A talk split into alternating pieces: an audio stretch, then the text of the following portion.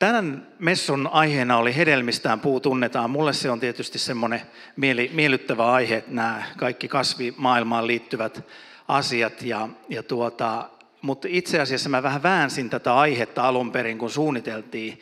Tämän päivän virallinen aihe, jos, jos mennään ihan kirkokäsikirjaan, on Jeesus parantajamme mutta mä pikkusen tein väkivaltaa ja mun mielestä tuossa tekstissä puhutaan kuitenkin hedelmistä, mutta älkää huolehtiko, kyllä mä menen siihen, siihen ihan viralliseenkin aiheeseen. Tämän päivän teksti on Matteuksen evankeliumista, sen 12 luku, jakeet 33-37. Ja sitten kun mä näkisin vielä jotakin. Jos puu on hyvä, sen hedelmäkin on hyvä, mutta jos puu on huono, sen hedelmäkin on huono. Hedelmistään puu tunnetaan. Ja sitten tosi kauniisti tämä jatkuu. Te käärmeen sikiöt, kuinka teidän puheenne voisi olla hyvää, kun itse olette pahoja. Mitä sydän on täynnä, sitä suu puhuu. Hyvä ihminen tuo hyvyytensä varastossa esiin hyvää, paha ihminen pahuutensa varastosta pahaa. Minä sanon teille, jokaisesta turhasta sanasta, jonka ihmiset lausuvat, heidät tuomiopäivänä, heidän on tuomiopäivänä tehtävä tili. Sanojesi perusteella sinut julistetaan syyttömäksi ja sanojesi perusteella sinut tuomitaan syylliseksi. Hedelmistään puu tunnetaan. Ja raamatussahan on mainittu näitä hedelmiä. Ne löytyy kalattalaiskirjeen viidennestä luvusta. Voit ne sieltä tänä illalla, kun kertaat näitä saarnatekstejä mielessäsi nukkumaan mennessä, niin voit niitä, niitä sitten lukea. Mutta kalattalaiskirje 5 määrittelee nämä hengen hedelmät. Niitä on rakkaus, ilo, rauha, kärsivällisyys, ystävyys, hyvyys, uskollisuus, lempeys ja itsensä hillintä. Voisi sanoa, että nämä hedelmät, useimmat on, on semmoisia, voisiko sanoa tun, tunnehedelmiä. Useimman näistä me voidaan tuntea, jos meidän elämässä on rakkautta, jos meillä on elämässä iloa, se on hyvin tuntuva tunne. Jos meillä on rauhaa, me tunnemme, että meillä on rauha ympärillä, meillä on Jumalan rauha. Se on hyvin tuntuva tunne. Kärsivällisyys, no se ei ole kovin ainakaan itselle niin kuin hedelmistä ensimmäinen, joka tulee, tulee niin kuin pintaan. Ystävyys on tunnetta, hyvyys, uskollisuus, lempeys ja itsensä hillintä. Nämä on niitä hedelmiä, joita Raamattu mainitsee. Ja meidät on kutsuttu tuottamaan näitä hedelmiä.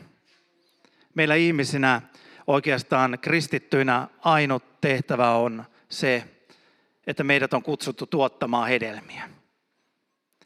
Meidät on kutsuttu tuottamaan tällaisia hedelmiä tämän maailman keskelle.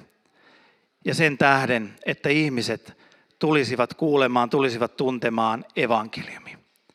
Nämä on ne hedelmät, jotka kertovat Jumalasta ja kertovat meidän kautta siitä, millainen Jumala on. Ja jos näitä hedelmiä on meissä näkyvissä, ja niitähän on ainoastaan Jumalan pyhähengen kautta meissä näkyvissä, niin ihmiset voivat kokea sen, että Jumala on läsnä. Jos näitä hedelmiä on seurakunnassa havaittavissa, tunnettavissa, niin silloin seurakunta on sellainen paikka, joka vetää ihmisiä puoleensa. Meistä jokainen kaipaa syvimmiltään sitä, että vieressä on joku ihminen, joka tuo meidän elämään näitä hedelmiä. Ja nämä hedelmät on juuri niitä, jota sinä ihmisenä olet tuomassa toisten ihmisten elämään. No nyt mä teen täydellisen aasin, ilman aasinsiltaa ajatushypyn mä en keksinyt mitään hyvää aasinsiltaa, niin mä hyppään toiseen, ihan toiseen juttuun. Ensimmäinen korinttilaiskirje 12 puhuu ihmelahjoista. Ja puhuu lahjoista, jotka ilmenevät yhteiseksi hyödyksi. Niitä lahjoja on viisauden jakaminen, tiedon jakaminen, uskon voima, henkien erottaminen, parantamisen lahja, ihmeet, profetoiminen, kielillä puhuminen ja tulkitseminen, siis kielien tulkitseminen. Raamattu puhuu näistä ihmeellisistä lahjoista. Ja musta tuntuu, että jos me ollaan niin oikein, oikein tosi kristittyjä, niin, niin tuota, me vähän niin kuin painotetaan näitä ihmelahjoja elämässä. Ja joskus tuntuu, että osa seurakunnista, osa kristityistä ajattelee, että noi on vähän niin kuin semmoista lässyä juttua, noi hedelmät.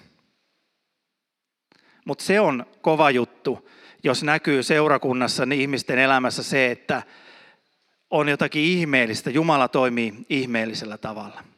Se on se kova juttu. Mutta kuten ehkä laskitte, niin näitä kumpaakin on yhdeksän. Ja nämä kummatkin ovat tänään tärkeässä roolissa meidän elämässä. Näiden kummankin yhdeksän listan tulisi olla tärkeässä roolissa meidän elämässä. Sekä hengen hedelmien että Jumalan ihmeellisten lahjojen. Kumpienkin tulisi kuulua meidän elämään. Onko täällä joku lintutieteilijä paikalla? Rukoukseni on kuultu. Voin jatkaa saarnaa. Äh, mä rukoilin, että tulisi paljon väkeä, mutta ei lintutieteilijöitä. Joku viisas on sanonut, että kyyhkysellä on yhdeksän siipisulkaa.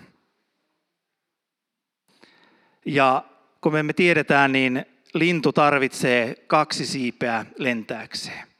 Teistä jokainen on nähnyt puluja ja, ja tuota, nähneet, miten pulut lentelee, eli kyyhkyset lentelee. Ne tarvitsee kaksi siipeä lentääkseen. Ja kummassakin niistä siivistä on yhdeksän siipisulkaa.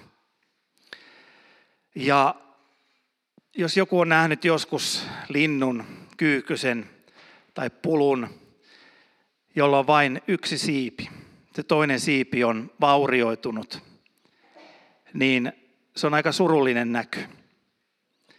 Se lintu pyörii paikallaan. Se räpiköi ja räpiköi ja räpiköi, se ei pääse yhtään mihinkään.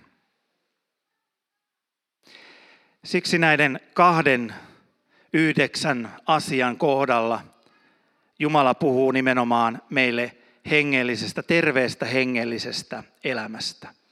Ja siitä tulee se otsikko Jeesus parantajamme. Terve hengellinen elämä tarvitsee kummatkin siivet.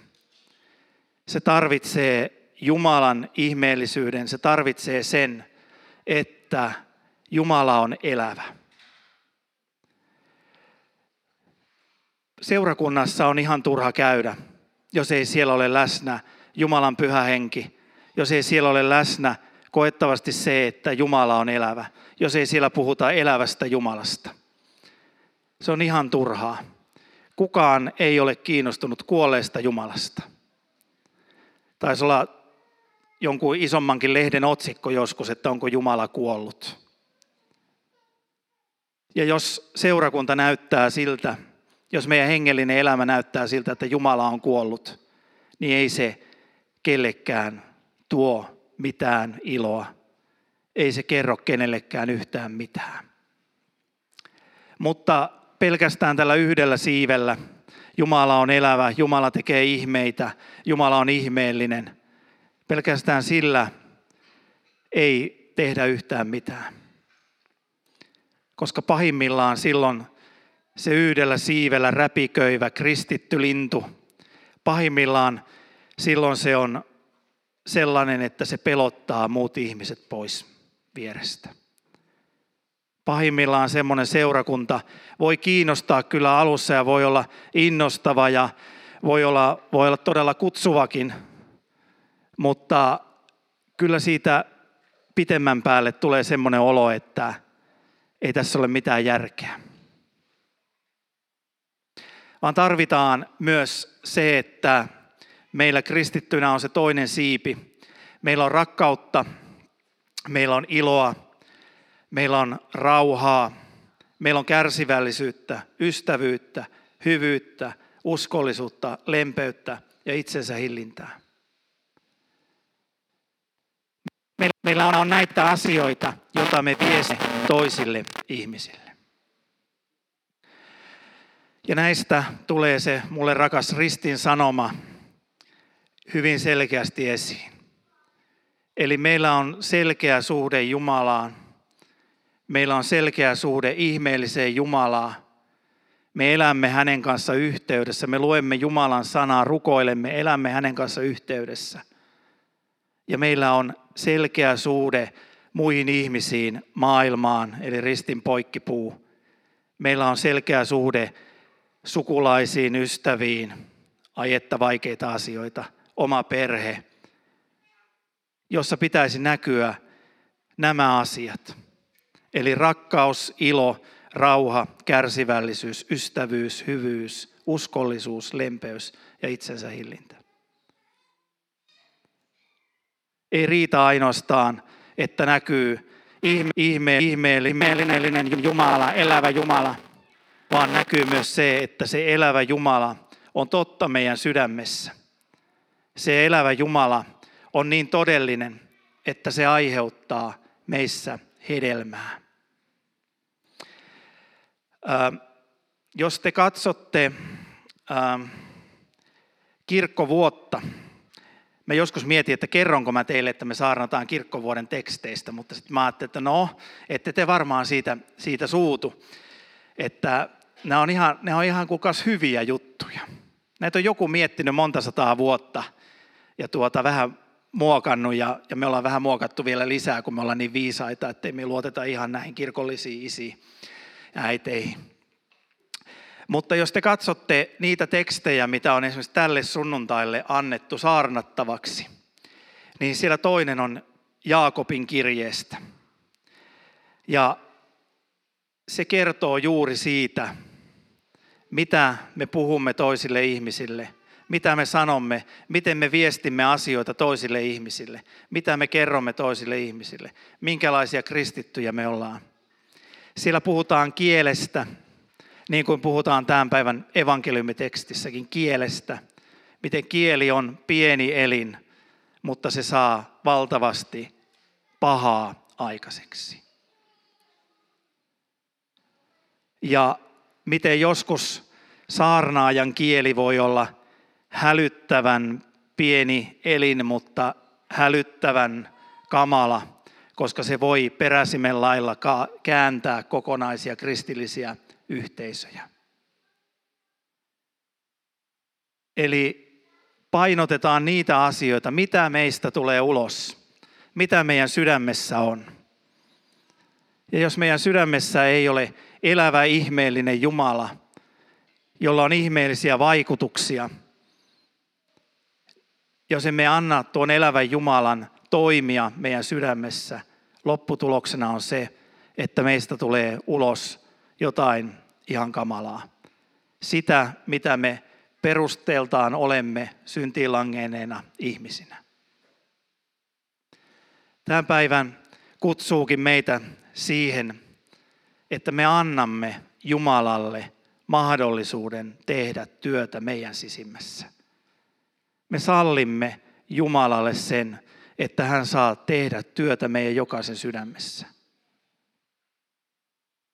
Hän oikeastaan kutsuu, ei vaadi, ei pakota, mutta kutsuu meitä tänään siihen. Antakaa Jumalalle mahdollisuus. Antakaa Jumalan tehdä teidän sydämessä, minun sydämessä työtä niin, että me tuomme esiin jotain sellaista, mikä on Jumalan sydämeltä.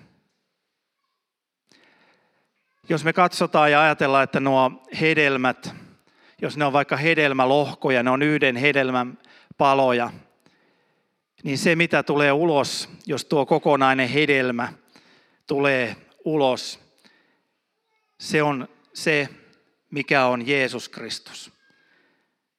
Se on sitä, millainen on Jeesus. Ja sitä Jumala meistä kutsuu ulos pyhähenkensä kautta. Olkaa, vaikuttakaa, näyttäkää se, millainen on Jumala. Näyttäkää se ulos, millainen Jeesus on. Tuo Panu tuota, muistutti hyvästä termistä, tuota, kävelevä sisällissota. Me ollaan käveleviä sisällissotia. Meissä on tämä sisällissota. Jumala kutsuu meitä henkensä kautta hyvään, henkensä kautta siihen, mitä hän haluaa tulla näkyviin tässä maailmassa. Ja meidän liha vetää meitä koko ajan siihen, että älä nyt ole, ole se oma itsesi. Ole se, millainen haluat olla. Ole itsekäs. Ole sitä, mitä olet. Älä mieti niitä asioita. Älä turhaan vaivaa päätäsi sillä, minkä Jumala sinua kutsuu. Mutta pyydän teitä, että koittakaa ainakin pyrkiä siihen, että sisällissodassa Jumalan ääni, Jumalan pyhähengen työ saisi sinun kohdalla olla voitolla. Antakaa siis Jumalalle mahdollisuus. Ja Jumalalle tulee mahdollisuus sitä kautta, että me menemme nöyrin sydämin Jumala eteen ja pyydämme sitä, että hän tekisi työtä meissä. Se ei ehkä tunnu miltään, se ei ole mitenkään ihmeellistä, mutta jos me sitä säännöllisesti teemme, niin me saamme huomata sen, että tuo hedelmä alkaa tulla näkyviin. Me saamme huomata sen, että Jeesus Kristus saa olla meidän parantajamme, meidän auttajamme, meidän kielemme siivoaja. Saa olla se, joka kuljettaa meitä ja tuo esiin sitä, mikä on hänen parasta meissä.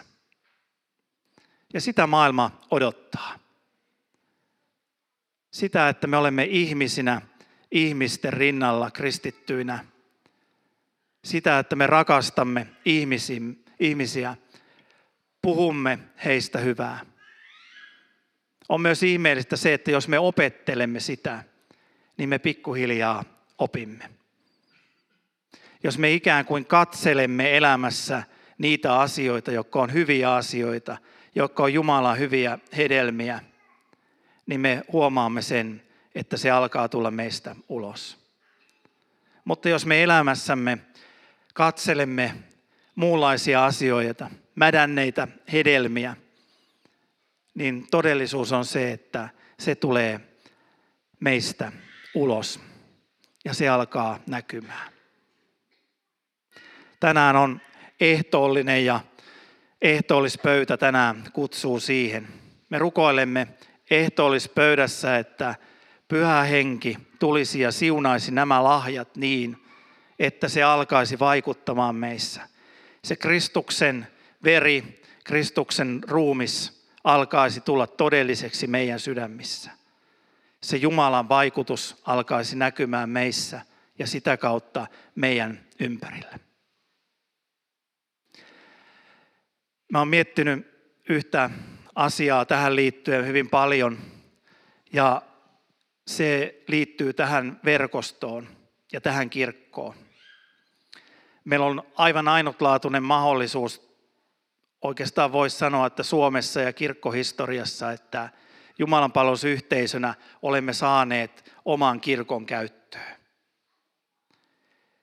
Me ei ehkä sitten tajuta, minkälainen viesti se on esimerkiksi Helsingin seurakuntayhtymältä.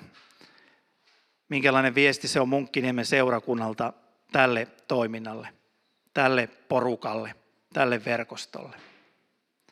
Mutta samalla se on viesti Jumalalta – se on sellainen kairoshetki, jota, jonka Jumala haluaa johdattaa meitä. Hän on halunnut, että me kokoonnumme tässä kirkossa, että me tulemme yhteen, koska meidän ympärillä on valtava joukko ihmisiä, jotka kaipaavat sitä, että Jumalan pojan, Jeesuksen Kristuksen kuva, se hyvä hedelmä, tulisi näkyviin tällä alueella. Se on aivan valtava asia. Ja mä toivon, että tämä olisi meidän yksi rukous tähän saarnan jälkeen, että rakas Jumala, anna tämän hedelmän tulla näkyviin.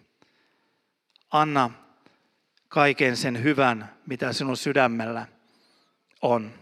Anna sen tulla näkyviin meidän joukossa ja koko tällä alueella, koko pääkaupunkiseudulla. Jumala kutsuu meitä aivan uskomattomiin asioihin, jossa tarvitaan tervettä uskoa, jossa on elävä Jumala ja elävät, toimivat, hyvät suhteet toisiin ihmisiin, jossa on kristittyjä, jotka puhuvat heille sitä hyvää, mitä Jumala on sydämeen antanut. Siihen meitä kutsutaan. Rukoillaan yhdessä. Rakas Jeesus, kiitos siitä, että sä oot kutsunut meitä ja sä kutsut tänään tässä messussa meitä. Sä haluat vaikuttaa meidän kautta. Sä haluat viedä meitä eteenpäin yksittäisinä ihmisinä, seurakuntana. Sä haluat viedä meitä eteenpäin. Herra, me rukoillaan tänään, että puhu meidän sydämille tästä asiasta. Avaa meidän sydämiä näkemään sen, mihinkä ihmeellisiin asioihin sä oot tänään, tänä iltana kutsumassa meitä. Mihin sä oot kuljettamassa meitä. Kiitos siitä, että sinun hyvä tahtosi on kutsua ihmisiä joka puolelta sun sanas ääreen. Sinun ääreen elävä Jumala. Ja sinä haluat tehdä sitä meidänkin kautta, käyttää meitä ja kutsua meitä tähän työhön. Kiitos siitä Jeesus, mitä sinä olet tänään. Olkoon sinun nimesi ylistetty. Amen.